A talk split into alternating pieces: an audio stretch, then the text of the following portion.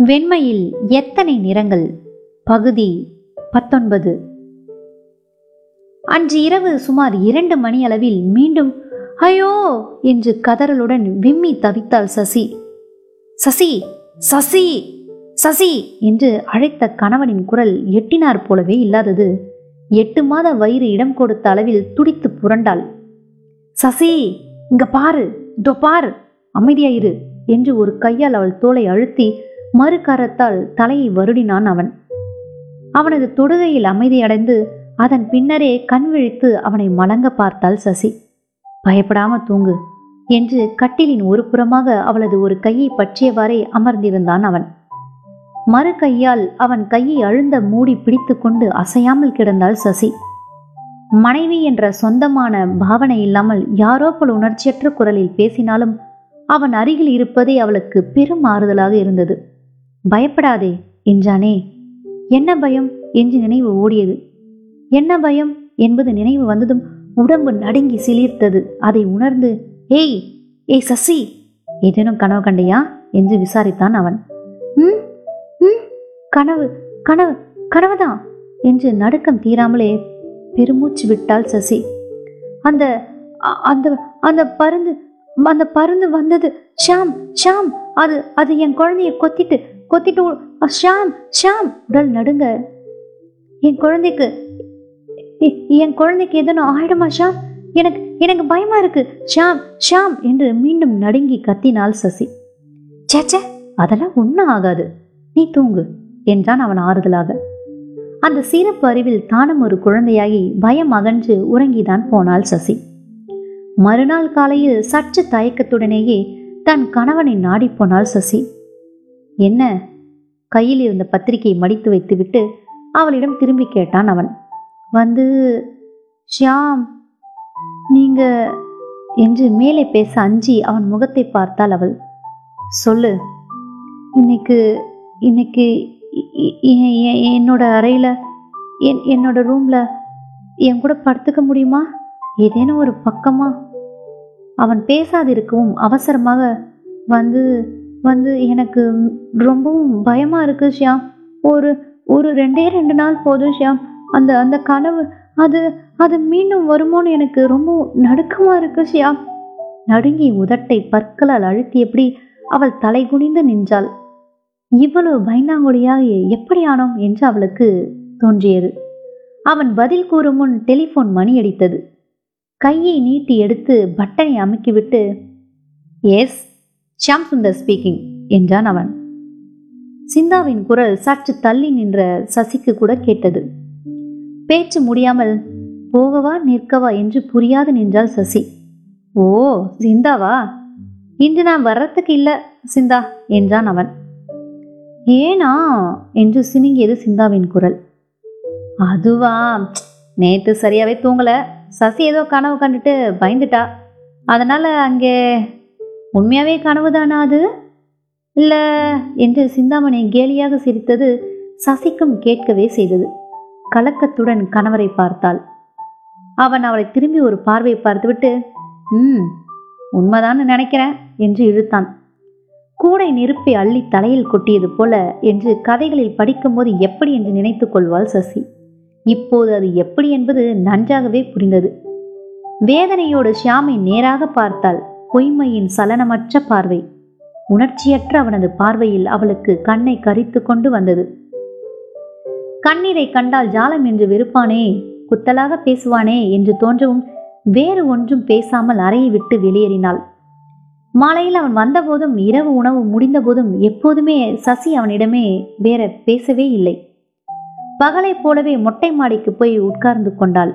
அன்று முழுமையும் அவளுக்கு அங்கேதான் வாசம். முன்தின நிகழ்ச்சிக்கு பிறகு தோட்டத்து பக்கம் செல்ல கால் எழும்பவில்லை. இரவு கனவுக்கு பிறகு கண்ணை மூடவே நடுக்கமாக இருந்தது. தலையை சாய்க்க கூட பயந்து போய் கொட்ட கொட்ட விழித்திருந்தாள். இன்றும் அந்த கனவு வந்தால்? ரத்தம் வழிய அந்த கோழி குஞ்சு தன் கண் முன்னே வந்தது. அதை போல மொட்டை மாடியின் குளிர் காற்றிலும் உடல் வியர்த்து முகம் இழுத்தாள் சசி. பதினொன்று பனிரெண்டு எவ்வளவு நேரம் உட்கார்ந்திருக்க முடியும்? பிள்ளை சுமையின் அசதி வேறு. அவளது உடம்பை தள்ளிற்று. முடிந்தளவு நேரம் உட்கார்ந்து பார்த்ததும் கடைசியில் முடியாமல் எழுந்து உள்ளே சென்றாள். ஷியாமின் போட்டோவை எடுத்து அருகே வைத்துக்கொண்டு ஒரு கையால் அதை தொட்டபடியே படுத்திருந்தாள். எண்ணி எண்ணி அஞ்சியபடியே படுத்ததாலோ என்னவோ அன்றும் அதே கனவு வந்தது. இரண்டு மணி சுமாருக்கு வீறிட்டு கொண்டே புரண்டாள். ஷியாம்! ஷியாம்! குழந்தை! குழந்தை! அரைகுறையான விழிப்பில் படம் கையில் படவே அதை வை அதை எடுத்து நெஞ்சோடு அணைத்து பார்த்தாள். தவிப்பு அடங்க மறுத்தது. படத்தை தலையினை மேல் வைத்து அதன் மேல் சரிந்து விம்மி அழத் தொடங்கினாள். ஒரு கை படத்தை அகற்ற முயலவும் வெறி கொண்டவளைப் போல படத்தை விடாமல் பற்றினாள். நான் தான் விடு சசி என்று கணவன் குரல் கேட்கவும் அப்படியே தொய்ந்து போனாள். ஒரு சோஃபாவை அருகே இழுத்து போட்டுக்கொண்டு அமர்ந்து அவள் கையை பற்றி இப்ப தூங்கு என்றான் அவன் அமைதியாக. அன்றும் அதன் பின் சசி ஆழ்ந்து உறங்கி போனாள். மறுநாள் காலையில் ஒரு டாக்ஸி வாயிலில் வந்து நின்றது. வந்தவள் சிந்தாமணி. வா சிந்தா என்றான் ஷியாம். சிந்தாவுக்கு ஏதாவது கொண்டு வா சசி என்று மனைவி ஏவினான் எனக்கு ஒன்றும் வேணாம் என்று உதட்டை குவித்தாள் சிந்தாமணி. இன்னைக்கு இன்னைக்கு மாலையனும் சினிமாவுக்கு வருவீங்களா? அது கேட்க தான் வந்தேன் என்றால் கொஞ்சலாக. ஒரு ட்ரெயில் பிஸ்கெட்டுகளும் கப்பில் காஃபியும் கொண்டு வந்து வைத்தாள் சசி. பெரிதான வயிற்றை அருவருப்புடன் பார்த்துவிட்டு பெருமையுடன் தன் உடலை நெளித்து பார்த்தாள் சிந்தாமணி. ஒரு பிஸ்கெட்டை எடுத்து நாசுக்காக கடித்தபடி நேத்தும் கனவு வந்து தூக்கத்தை கெடுக்கலையே என்றால் கடைக்கண்ணால் சசியை நோக்கி. கனவு வந்தது. நான் அங்கேயே இருந்ததால தூக்கத்தை பத்தி ஒன்றும் இல்லை என்றான் ஷியாம்.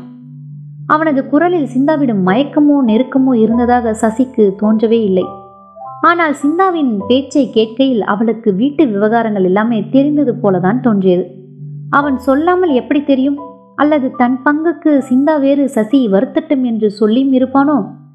பழி வாங்கும் வெறியில்தானே சிந்தா போன்ற பெண்ணிடம் பொது இடங்களுக்கெல்லாம் போகிறான்? சசி யோசிக்கும் போதே சிந்தாவின் விழிகள் பளிச்சிட கண்டாள்.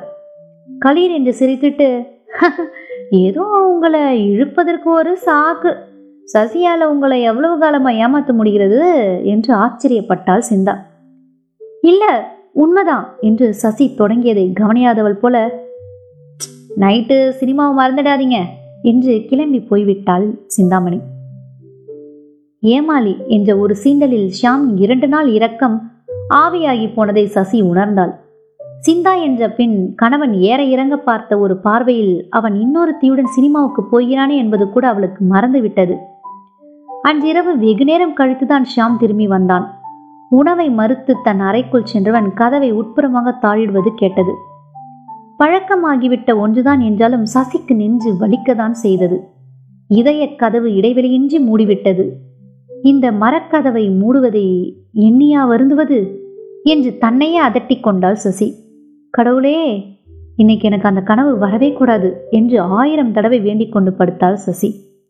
ஆனால் குரங்கை நினையாது மருந்து குடித்தவன் கதையாக வரக்கூடாதே என்று பயந்த பயத்தில் சரியாக அதே நேரத்தில் அந்த கனவு வரவே செய்தது. கனவில் பயந்து அலறி விழித்தவள் வாய்விட்டு விம்மவும் முடியாமல் வாயை பொத்திக் கொண்டு எழலானாள். ஆனால் அச்சத்தினால் உடல் துடித்த துடிப்பில் இடையில் சுரீர் என்று ஒரு வலி ஏற்படவும் ஒரேடியாய் பயந்து போனாள். கூர்மையான நகங்களாலும் அழகாலும் அந்த பறவை தன் சிசுவை கொத்தி தாக்குவது போன்ற பிரமையில் அரண்டு போய் ஷாமின் அரைக்கதவை தட்டினாள். பதிலின்றி தவிப்புடன் திரும்பி கட்டிலை நோக்கி நடக்க முயன்றாள். திடுமென அக்கினி பிழம்பாய் இடுப்பினில் பிரவேசித்த வழியால் கால் தடுமாறி விழுந்தாள். விழுந்த வேகத்தில் வலி மிகுதியாகி எழ முயன்றும் முடியாமல் போகவே மீண்டும் கணவனையே அழைத்தாள். மீண்டும் பதிலின்றி போகவும் மெல்ல மெல்ல நகர்ந்து டெலிபோன் அருகே செல்ல முயன்றாள். ஆனால் உடலின் லேசான அசைவும் கூட ஏற்கனவே உடலை பிளந்து கொண்டிருந்த வலியை அதிகரிக்கும் என்னவோ என்று மிகவும் பயந்து போய் மீனமா? என்று இயன்ற மட்டும் உறக்க அழைத்த போதே வலி அதிகமானதால் உணர்வு மயங்கிவிட்டது அவளுக்கு. மீண்டும் அவளுக்கு தன் நினைவு வந்தபோது படுக்கையில் கிடப்பது புரிந்தது. ஆனால் மேலும் மேலும் அலையலையாக பொங்கி வந்த வழியில் சுற்றுப்புறம் மறந்தது. வலியை மிஞ்சிய பயத்துடன் திரும்பினாள். கொஞ்சம் பொறுத்துக்கமா சசி என்றது டாக்டர் அணுவின் இனிய குரல். டாக்டர் எப்போது வந்தார்? எப்படி வந்தார்? கன நேரத்தில் இந்த கேள்விகள் மனதில் தோன்றி மறைய பதச்சத்துடன் டாக்டர் டாக்டர் இன்னும் ஒரு மாசம் இருக்குதே டாக்டர். என் குழந்தைக்கு என் குழந்தைக்கு ஒண்ணுமில்லையே ஒண்ணுமில்லையே அம்மா ஆ! திக்கி திணறி அவள் பேசும்போதே மீண்டும் வலி மிகுதியில் உணர்வு மங்கிப் போனது சசிக்கு. நினைவும் மயக்கமும் மாறி மாறி வர வலியுடன் போராடி களைத்து ஓய்ந்து மீண்டும் முழு நினைவுடன் கண் திறக்கும்போது அவளது வயிற்று சுமை இறங்கி விட்டிருந்தது ஆவலும் அச்சமுமாக விழிகளால் இருபுறமும் தொட்டிலை தேடினாள். அருகிலே இருந்த டாக்டர் அவள் கையை பற்றி அழுத்தி சசி நீ இப்போ தைரியமா இருக்கணுமா? என்றார். எதற்காக? டாக்டர் இந்த வார்த்தைகளை கூறினார். சசியின் குழந்தை எங்கே? சசியின் குழந்தைக்கு என்ன ஆயிற்று? தொடர்ந்து கேளுங்க. வெண்மையில் எத்தனை நிறங்கள்?